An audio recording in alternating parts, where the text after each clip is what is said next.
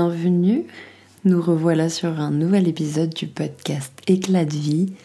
Je suis tellement contente de tourner cet épisode aujourd'hui parce que j'ai enfin réussi à mettre un peu mes idées au clair.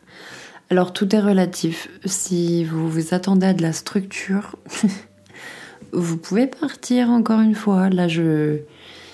Ça risque de partir dans tous les sens et encore que j'ai vraiment eu le temps aujourd'hui de me balader et de réfléchir. Et hum, cet épisode, il est entre autres inspiré, si je peux dire ça comme ça, d'un podcast, d'un épisode de podcast de Heure Miroir d'Enjoy Phoenix. Elle a fait un épisode qui s'appelle Si rien ne change, rien ne change. Et cette phrase, au début, j'étais là en mode oui, écoute, euh, trop bien.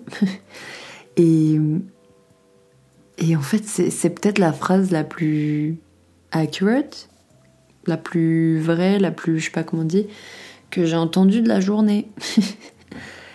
en fait, ça fait, ça fait quelques semaines, si ce n'est quelques mois. Je, je suis encore dans le déni, en train de me mentir à moi-même. Ça fait un moment que je me sens un peu moins bien dans mon corps parce que bah, j'ai tout simplement euh, délaissé la salle depuis un moment en fait et juste euh, je me suis soit trouvé des excuses pour pas y aller soit euh, j'ai profité de mon été et puis j'ai laissé mes bonnes habitudes de côté enfin bon bref. C'est pas le sujet mais du coup qu'est-ce que j'ai fait à la place de me remettre en question? J'ai body shamé mon corps et oui bien sûr. Ouh je suis excitée va falloir se calmer. Non mais en fait, je pensais à tout ça et je me disais, mais Sophia, c'est quand même dingue que genre, t'es en train de, dire que là, actuellement, t'aimes pas ton corps, comme si c'était la faute de mon corps, alors que c'est concrètement moi qui nourris mon corps ou qui le fais se dépenser, donc euh, c'est totalement euh, ma faute si je shame euh, mon corps. Enfin, c'est même pas à mon corps d'être euh, critiqué, mais c'est plutôt à moi, mes habitudes et ce que je fais dans mon quotidien. Et hum, je me suis demandé pourquoi ça fait euh, des semaines que je me dis que je vais retourner à la salle. Et la salle, enfin la musculation, c'est un sport que j'adore profondément, qui me fait me sentir bien, qui me fait me sentir forte, qui me fait me sentir capable. Et c'est ça qui est tellement paradoxal, c'est que J'y suis pas allée depuis un moment et pourtant j'adore ça. C'est comme les soirées entre potes. Je, je suis pas du tout euh, très soirée, je suis pas du tout très sociable. Et pourtant, le peu de soirées que je fais, je les kiffe de ouf.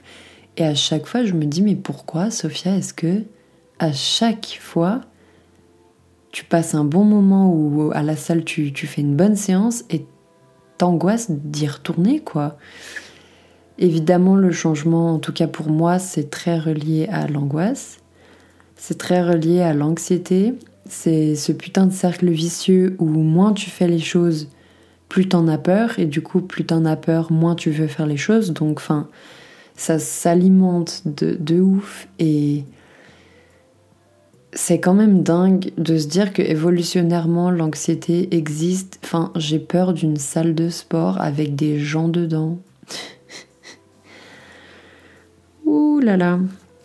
Mais je trouve ça un peu absurde et en même temps, bah bon, il y a des choses que, que je ne maîtrise peut-être pas dans mon cerveau, mais je sais que par mon comportement d'évitement aussi, j'alimente cette, ce non-changement en fait, parce que je, je mets rien en place pour me dire, ok Sophia, là ça suffit, arrête de shamer ton corps alors que ton corps c'est toi la seule responsable. Et si tu te sens pas bien, fais quelque chose en fait. Je déteste devoir me tenir ce discours alors que je suis la pro pour tenir ce discours aux gens autour de moi qui savent pas comment changer, vous voyez. Je suis là en mode non, mais tu sais, faut commencer léger, tu vas faire trois séances par semaine, c'est déjà top et tout. Mais fais-le toi-même, Sophia, au lieu de donner des conseils. Bref, le sujet de cet épisode, c'est pas euh, le sport, parce que en réalité, ça s'applique à bien d'autres choses, cette peur de changer. Évidemment que le changement, c'est fatalement, j'ai envie de dire, lié à l'incertitude, l'incertitude de on change, mais on ne sait pas vers quoi on va en fait. On essaye d'aller vers euh, du mieux, mais on n'est pas garanti qu'on va aller vers du mieux. Et ça, l'anxiété, elle aime pas. Elle aime pas le fait de ne pas savoir vers quoi on va. Elle aime pas le fait de, ouais, de ne pas pouvoir prédire qu'est-ce qui va se passer pour anticiper les conséquences.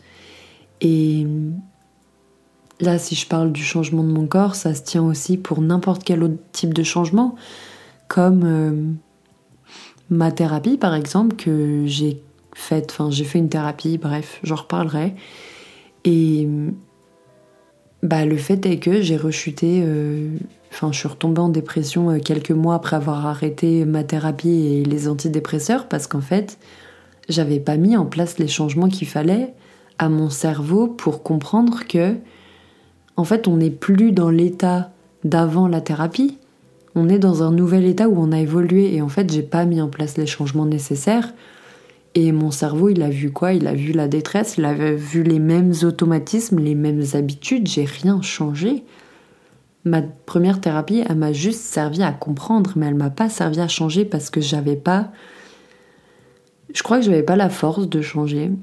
Et je crois que c'était trop inconfortable et que c'était déjà très inconfortable de comprendre et ça l'était d'autant plus que de devoir changer. Et j'en avais pas la force mais maintenant je je sais pas si je regrette mais je pense que dans le changement il y a aussi une question de bah il faudrait que il faudrait que je me discipline vous voyez. Je suis pas une pro de qu'est-ce que la discipline, mais si j'ai bien compris, il y a une différence entre discipline et motivation. Euh, la discipline, ce serait de vraiment juste, bah en fait, faire les choses qu'on dit qu'on va faire. Vous voyez, de se tenir à son plan, de d'être assidu malgré le fait que des fois on n'a pas envie, des fois la motivation elle n'est pas avec nous et des fois la motivation elle est avec nous et trop cool, mais la motivation, j'ai l'impression que c'est beaucoup plus fluctuant que. Enfin, c'est plus fluctuant que ce qu'est censé être la discipline. Et. Et moi, ces derniers temps, j'avais ni discipline ni motivation pour changer, que ça soit euh, sportivement parlant. Je bouge, mais je bouge pas comme j'aimerais bouger.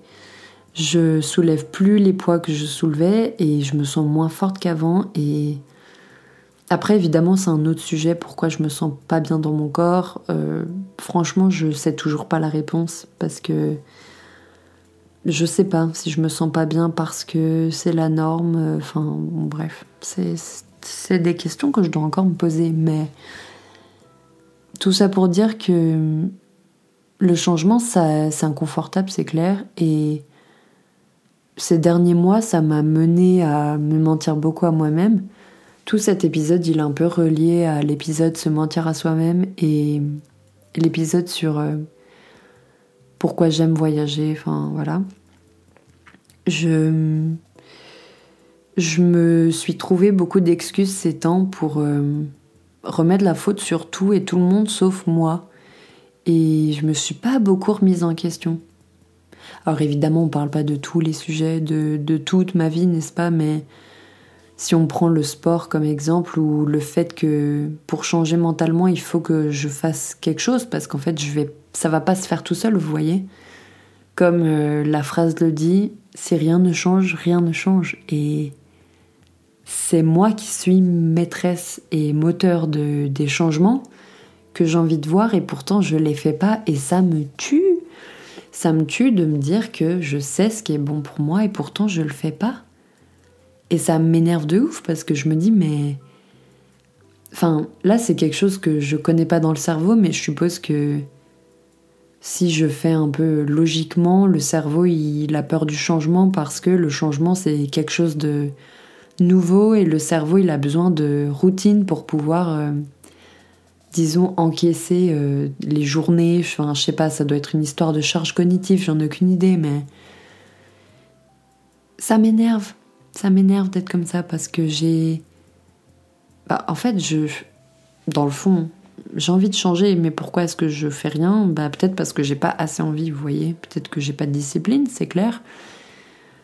Mais j'ai aussi compris que changer, ça nécessite de, connaître ses besoins, ce qu'on veut ou ce qu'on veut pas.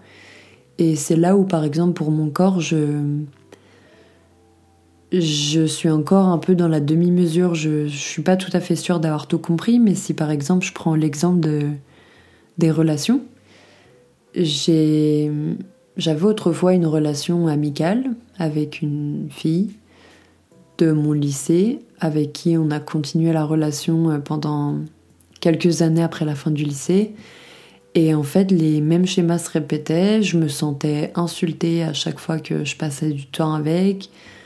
Je me sentais pas respectée. Je, me faisais marcher dessus alors que c'est pas du tout dans ma nature de me faire marcher dessus. Et je comprenais pas en fait. Et rien changeait.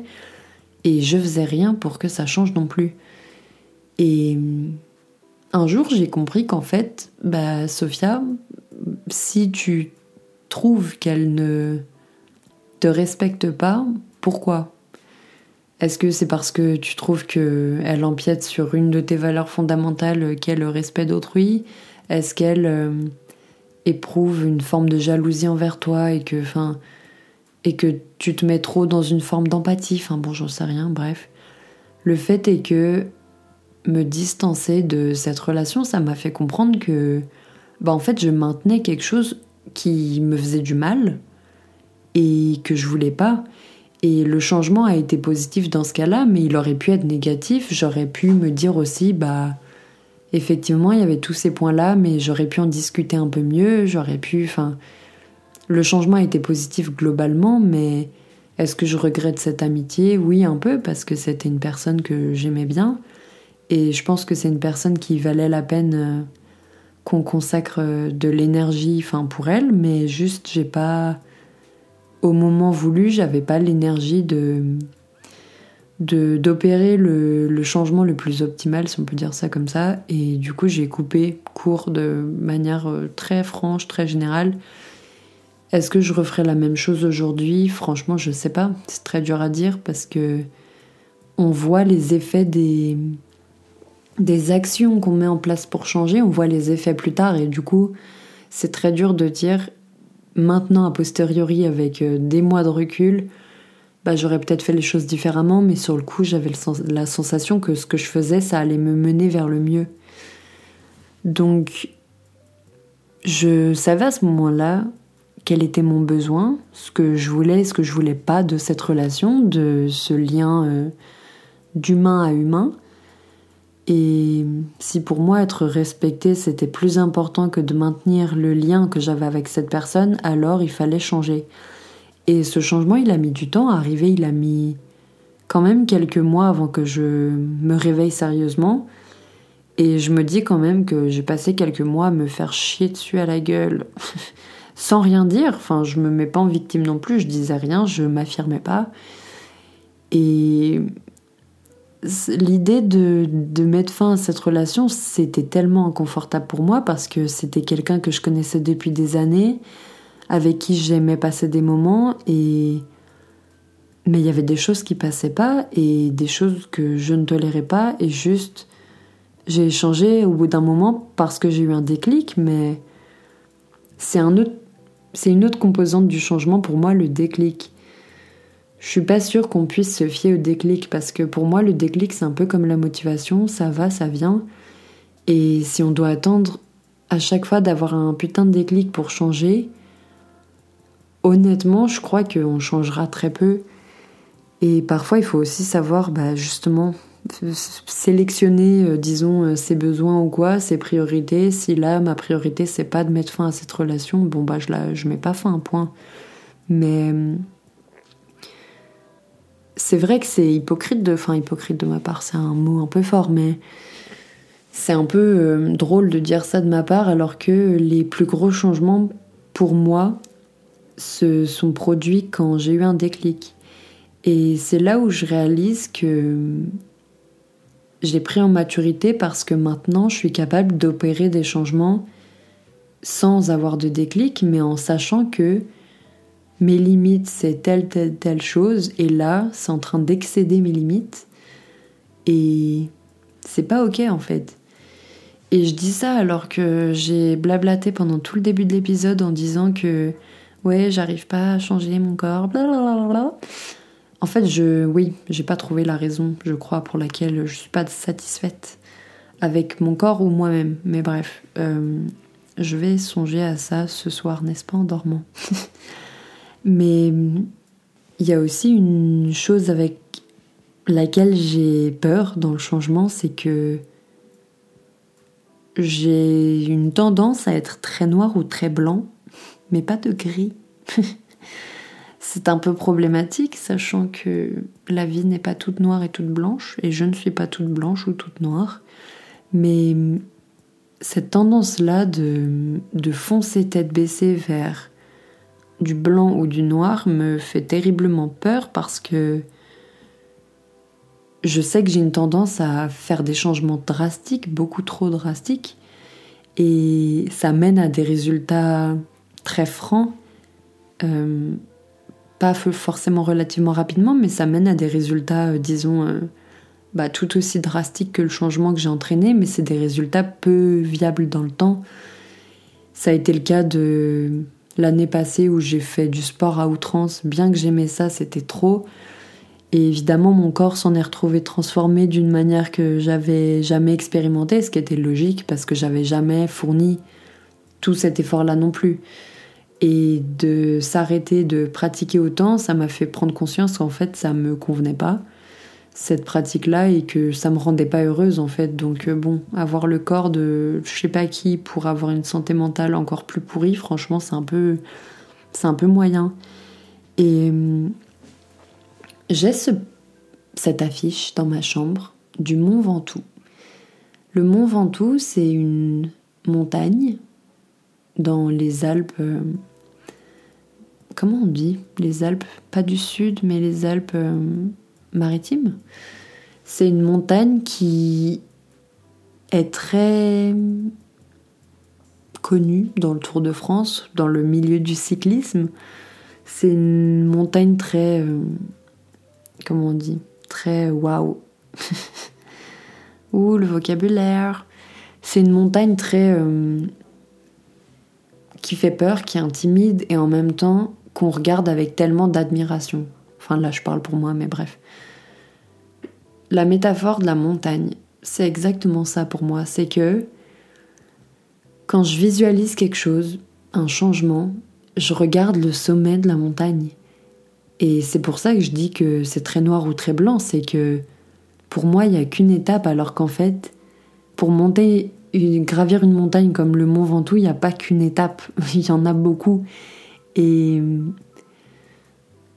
ça, c'est quelque chose que j'essaye d'apprendre, de fractionner les choses, les tâches de manière générale pour euh, diminuer mon anxiété, mais aussi pour pouvoir me redonner un peu de, de confiance en le fait que je suis capable d'accomplir des choses et que ça remet aussi en place et ça donne un peu de perspective sur le fait que le changement c'est pas c'est pas linéaire et que le changement ça se fait pas d'un coup et ça c'est quelque chose que j'ai eu beaucoup de mal à accepter parce que je voyais cette grande montagne et je me disais avec euh, ma non patience je me disais bon bah vas-y, soit je gravis la montagne d'un coup, soit je la gravis pas.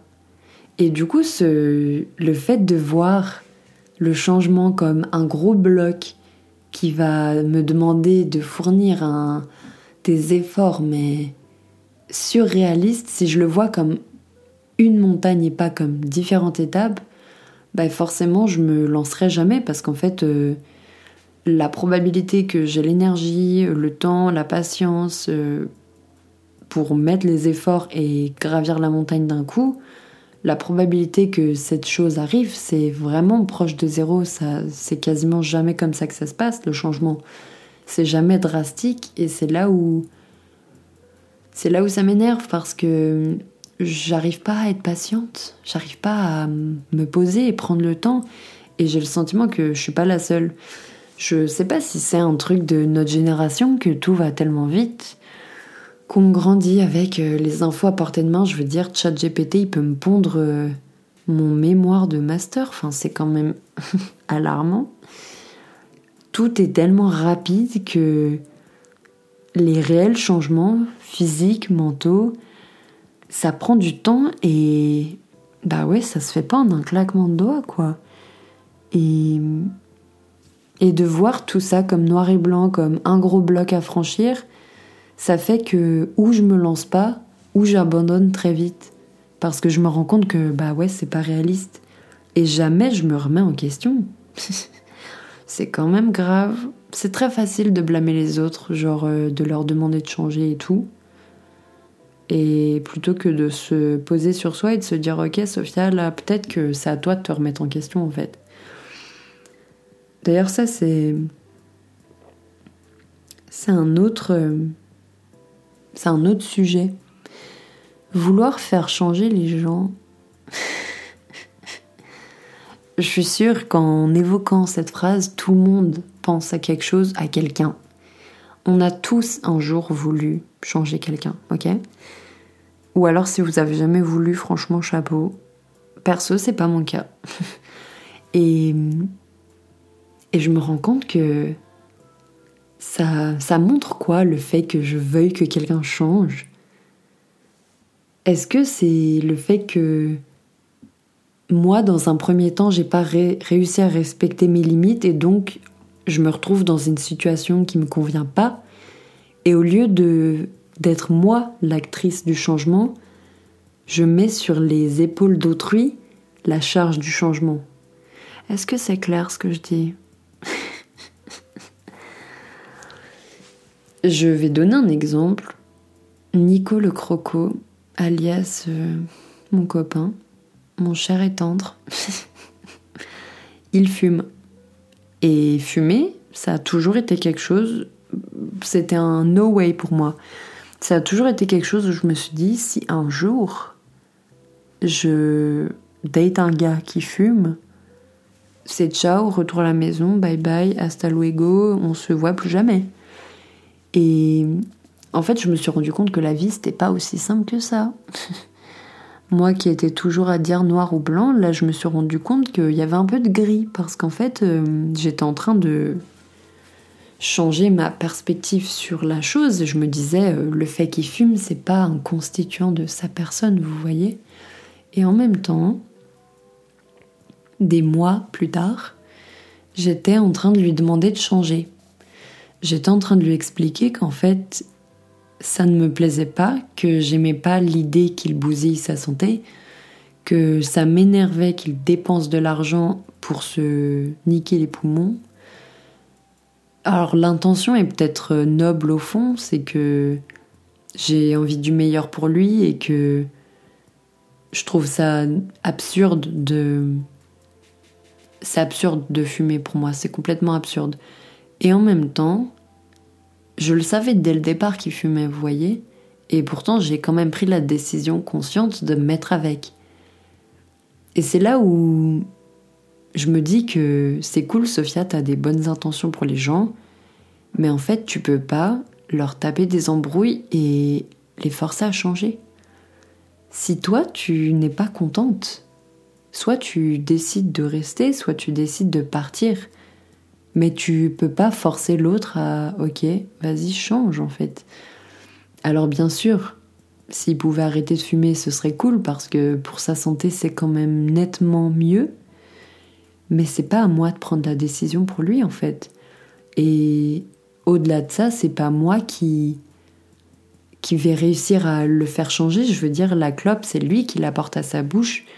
Et il est majoritairement seul dans la semaine, enfin on n'est majoritairement pas ensemble, je peux pas être le moteur du changement. Et ça fait pas de sens. Et pendant des mois, je m'évertuais à lui expliquer par A plus B que fumer c'était de la merde. Alors que tout le monde, tous ceux qui fument, savent. Tous ceux qui mangent du sucre à outrance comme moi savent que c'est mauvais. Mais le temps qu'on nous on n'a pas décidé qu'on voulait changer, on ne changera pas. Et quand lui, je lui disais que j'aimais pas qu'il fume, que ça m'énervait parce que euh, il allait potentiellement avoir des problèmes de santé, etc. Et que lui me regardait et qui me disait Écoute, Sophia, j'entends, mais dans ce cas-là, je peux te retourner exactement le même commentaire avec toi qui ne fait aucun changement dans ta vie tous les jours pour que ta santé mentale aille mieux. Et là, j'étais. Ah, mais j'étais sur le cul. là, je me suis dit Oula J'ai évidemment répondu avec euh, agressivité. non, mais pour moi, c'était tellement pas la même chose que ça m'a ça m'a énervé sur le coup et en même temps quand j'ai pris un peu de recul et quand j'ai calmé mon esprit, je me suis dit mais en fait évidemment c'est exactement la même chose. Enfin, je ne mets pas en place les changements pour que ça aille mieux. Et j'étais moi-même en train de, de demander à quelqu'un de changer alors que j'étais moi-même pas capable de voir que je devais changer aussi pour moi-même. Et ça, c'est quelque chose que j'ai beaucoup de mal à accepter parce que je suis quelqu'un qui rumine quand même beaucoup. Donc, j'ai du mal à accepter qu'il y a des choses qui ne peuvent pas changer. Je dis pas que Nicolas n'arrêtera pas de fumer un jour, c'est pas, pas ça. Mais il y a des. Il y a des choses en fait qui sont hors de mon contrôle de manière générale. Et ça, pour une anxieuse, de se dire ça, franchement, c'est. c'est tellement inconfortable de se dire que qu'en fait, j'ai beau vouloir avoir la main sur tout, je pourrais jamais tout maîtriser.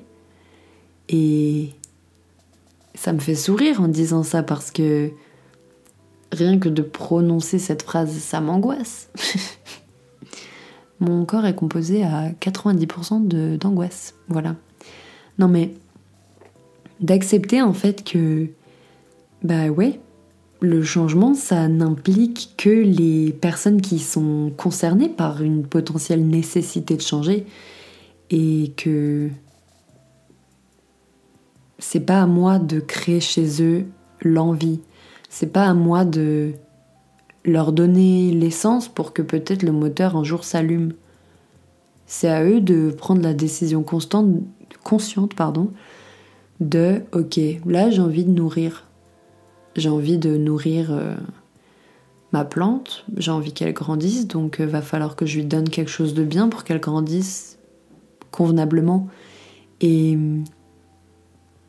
j'ai aussi réalisé une chose, et je crois que je finirai sur ça, c'est que aussi bateau soit la parole que je vais dire actuellement, les habitudes, c'est ça prend du temps à mettre en place dans les études euh, scientifiques, on dit que pour qu'une habitude soit réellement considérée comme habitude, faut compter 12 semaines.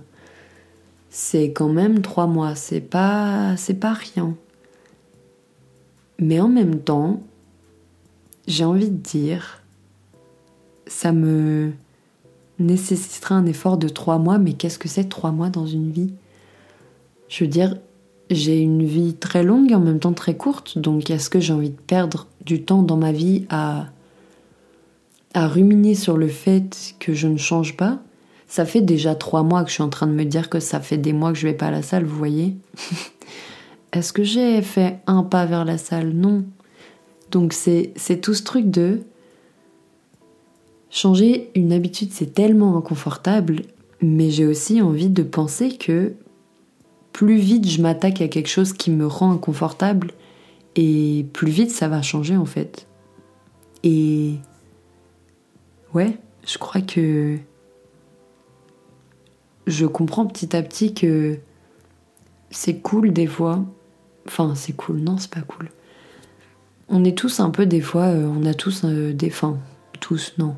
Des fois, j'ai moi-même, j'ai envie, en tant qu'humaine, de me mettre en position de victime parce que c'est plus simple que de se remettre en question. Et en fait, ça me saoule. Ça me saoule de, de faire la victime alors que la seule personne qui peut bouger son cul pour aller à la salle, c'est moi. à moins qu'on m'embrigade et que qu'on me force à soulever des poids. Ce qui serait quand même cool, on va pas se mentir. Mais je suis en train de comprendre dans mon petit cerveau que c'est à moi de, de faire les changements qui vont potentiellement me mener vers une version de moi-même qui me satisfait plus. J'aime pas trop cette idée de meilleure version de soi-même parce que je trouve c'est un peu c'est un peu c'est un peu de la merde, c'est un peu trop simpliste genre euh, dans chaque étape de vie, on a des versions de nous-mêmes et parfois on peut en avoir plusieurs qui nous conviennent. Bref. Tout ça pour dire que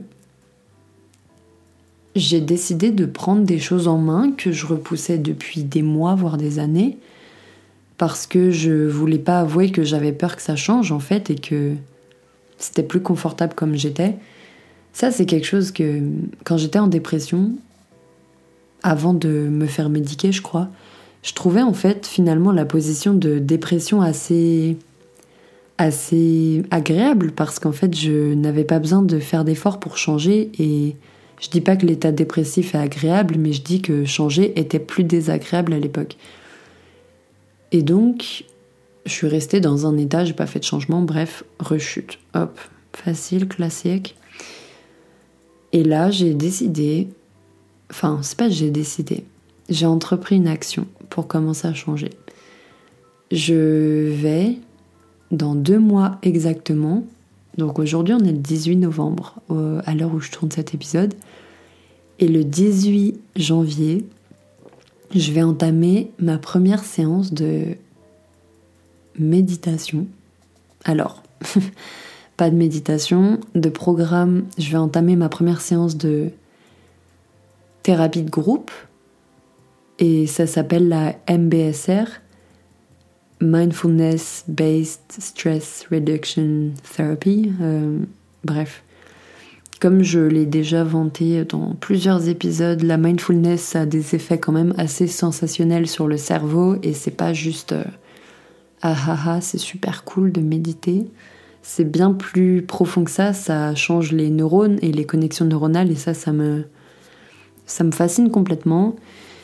Et j'étais un peu paralysée par l'idée de changer mentalement, mais là je suis arrivée à un point où je me suis dit que ça y est, va falloir que je sois moteur de, des changements que je vais voir chez moi.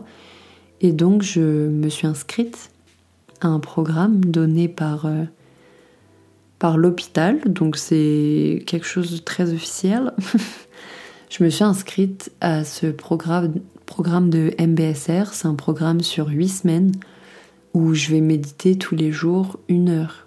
Et j'arrive pas à me rendre compte que ça arrive. Et vous savez, c'est ce truc aussi de se dire, euh, comme les bonnes résolutions, euh, je reprends le sport le 1er janvier et on tient les résolutions trois semaines. Là, je, sais que le programme, c'est dans deux mois, donc, donc, je suis un peu là en mode, ouais, ça commence dans deux mois et dans deux mois, j'entreprends les changements. Et en fait, ça m'a saoulé de penser ça. Du coup, je suis en train petit à petit chaque jour de mettre en place des choses pour changer. J'ai ma petite appli de qui me fait faire des méditations guidées. Donc j'en fais un peu, pas tous les jours, mais je fais de temps en temps. Et ça dure que entre 2 minutes 30 et 5 minutes, donc rien à voir avec euh, l'heure que je vais bientôt faire. mais ça me fait du bien. Ça me fait du bien parce que je sens que je suis agent le, enfin, je sais pas comment on dit, ouais, d'être agent, de, je suis maîtresse de ce qui se passe dans ma vie et ça fait du bien, quoi. Je sais pas ce que ça fait dans le cerveau. Est-ce que ça me fait des shoots de dopamine? J'en ai aucune idée. Mais les petits changements que je suis en train de mettre petit à petit euh, en place me font du bien et anxiété chérie par pitié. Bien que tu sois visiblement très bien installé chez moi, je ne compte pas m'arrêter en fait. Et je suis trop contente. Voilà. Si rien ne change, rien ne change. Je trouve cette phrase formidable. J'espère que vous repenserez à cette phrase et que vous-même vous vous poserez et vous vous demanderez pourquoi est-ce que chez moi j'ai du mal à changer, pourquoi est-ce que j'arrive pas à arrêter la clope Pourquoi est-ce que j'arrive pas à commencer à faire cette bonne chose qui, je sais, me fait du bien, mais j'arrive pas, quoi Posez-vous ces questions, regardez quels sont vos besoins, quelles sont vos envies et quelles sont vos craintes aussi, parce que c'est important, on est humain, on a tous des craintes. Et une fois que vous avez identifié ces facteurs pour euh, telle ou telle action que vous aimeriez mettre en place, vous pouvez commencer à implémenter des changements petit à petit, que ça soit journalier ou de manière hebdomadaire, j'en ai aucune idée.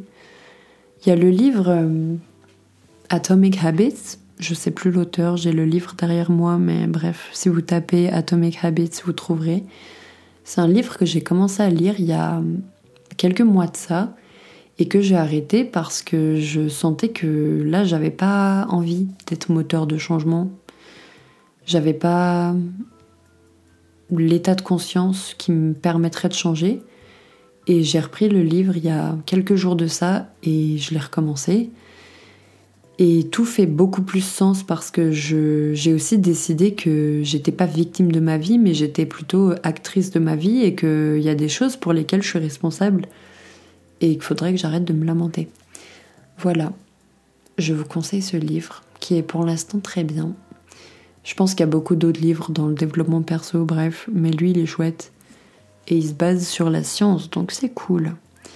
Voilà, j'ai pas de point de fin à cet épisode si ce n'est que on est les seuls maîtres et maîtresses du changement qu'on veut voir en nous. Et c'est une phrase à méditer, c'est une phrase sur laquelle je réfléchis beaucoup évidemment par rapport à mon dernier épisode sur le fait de prendre l'avion. Mais je sais que je suis en train de mûrir et que mes réflexions mûrissent avec moi et que je vais bouger, ça va changer et j'ai hâte. J'ai hâte de voir les changements qui vont s'opérer, que je vais opérer. Voilà. Sur ce, passez une très bonne journée et on se retrouve la semaine prochaine pour un nouvel épisode de podcast.